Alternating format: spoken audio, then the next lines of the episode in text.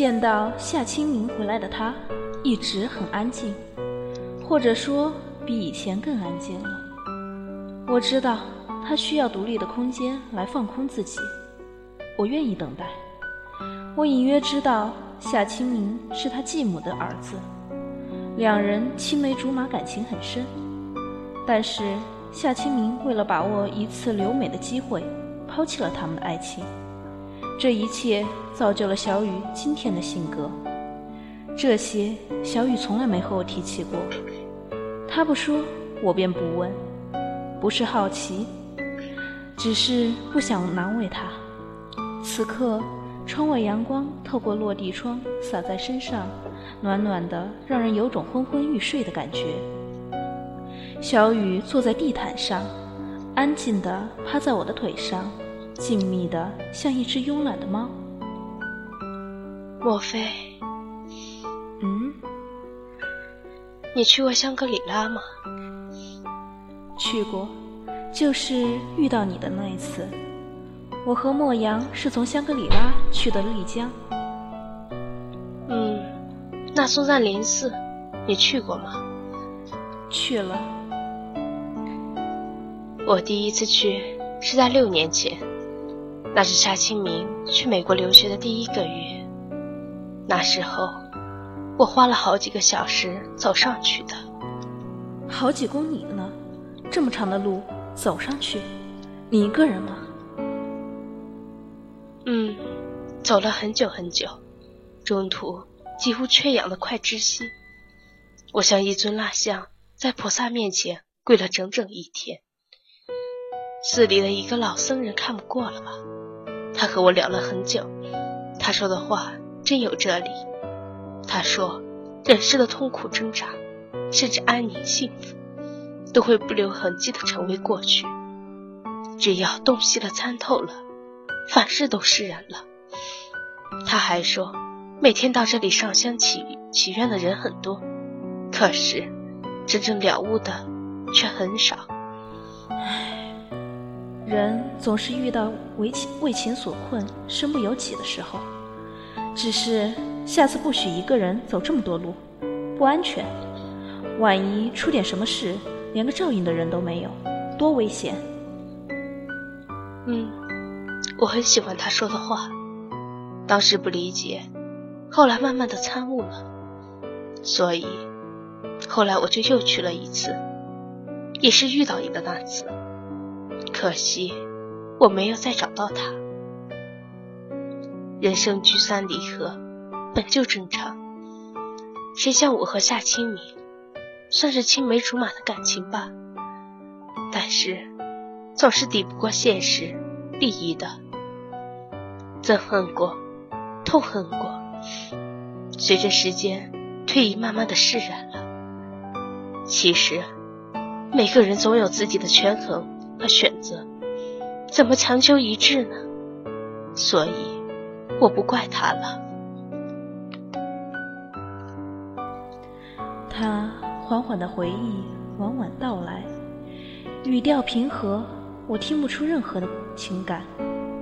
这是他一贯的性格，沉稳安静，一如往昔。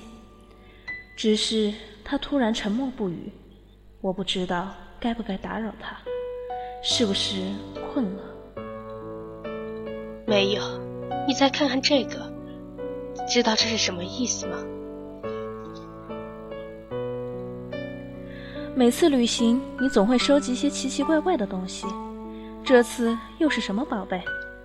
这，这是什么符号？这是藏语，吉祥如意的意思。这个我知道，扎西德勒嘛。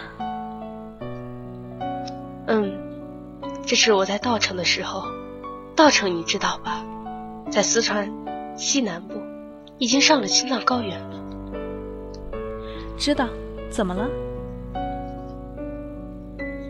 这字条是我在稻城的时候，一个藏族小伙子给我的。唉，以后不准一个人乱跑了。他叫扎西多吉，很天然的一个小伙子。哼，人怎么可以用天然来形容呢？所以，扎西多吉天然的让你自惭形秽。他的眼睛纯净清澈，灿烂又透明。你的眼睛很美，但是没那份纯净。说，我的眼睛行不行？你的嘴巴行，眼睛还是不行。嗯，行不行？哼，说，行不行？嗯嗯，行。不讲了。为什么不讲了呢？都不能见别人的好，怎么可以不讲呢？讲吧讲吧，我爱听。多吉带我去了亚丁自然保护区，他说那里有最美的高蓝园，高原蓝，天空蓝得清澄澈透明。那里还有高原最美丽的格桑花。格桑花？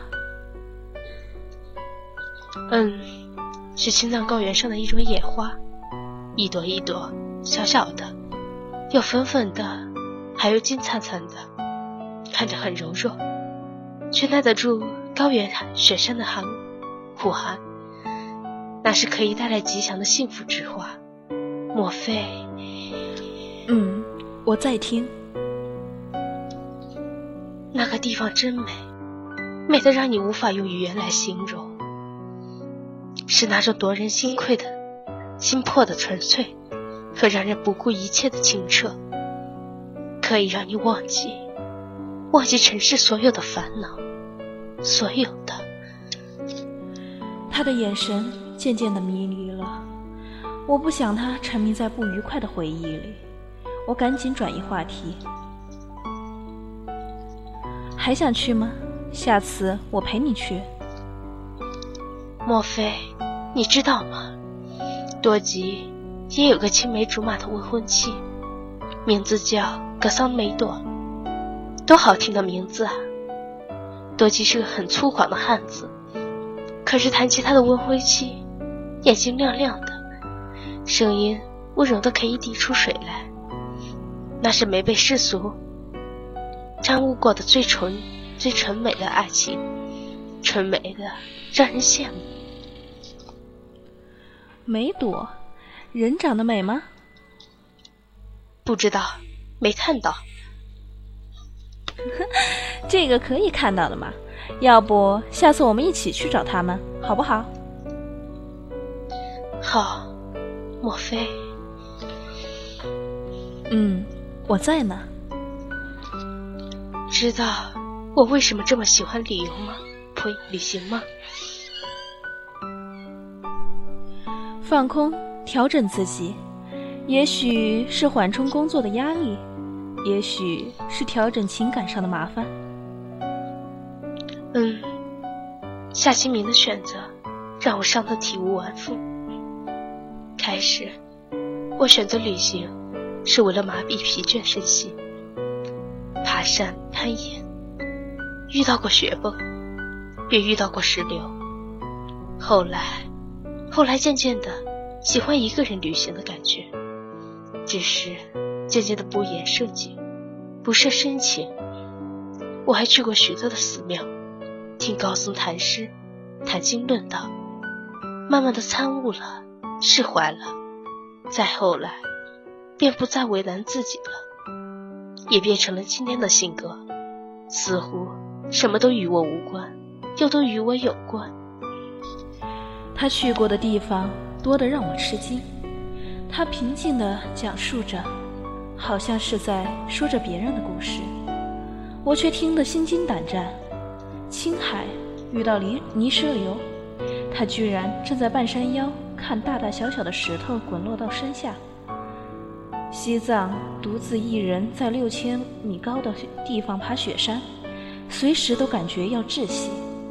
他一个人，究竟是以一种什么样的心情经历这些？这段感情曾对他的伤害究竟有多深？我的心一阵阵痉挛、收缩的痛着。原来他如此宁静、与世无争的性格，是这么被打磨历练出来的。小雨，你的前半生我不曾参与，但是你以后的人生，我再也不让你不让你独自一人经历这些了，因为你有了我，你的生命旅途就再也不会孤单。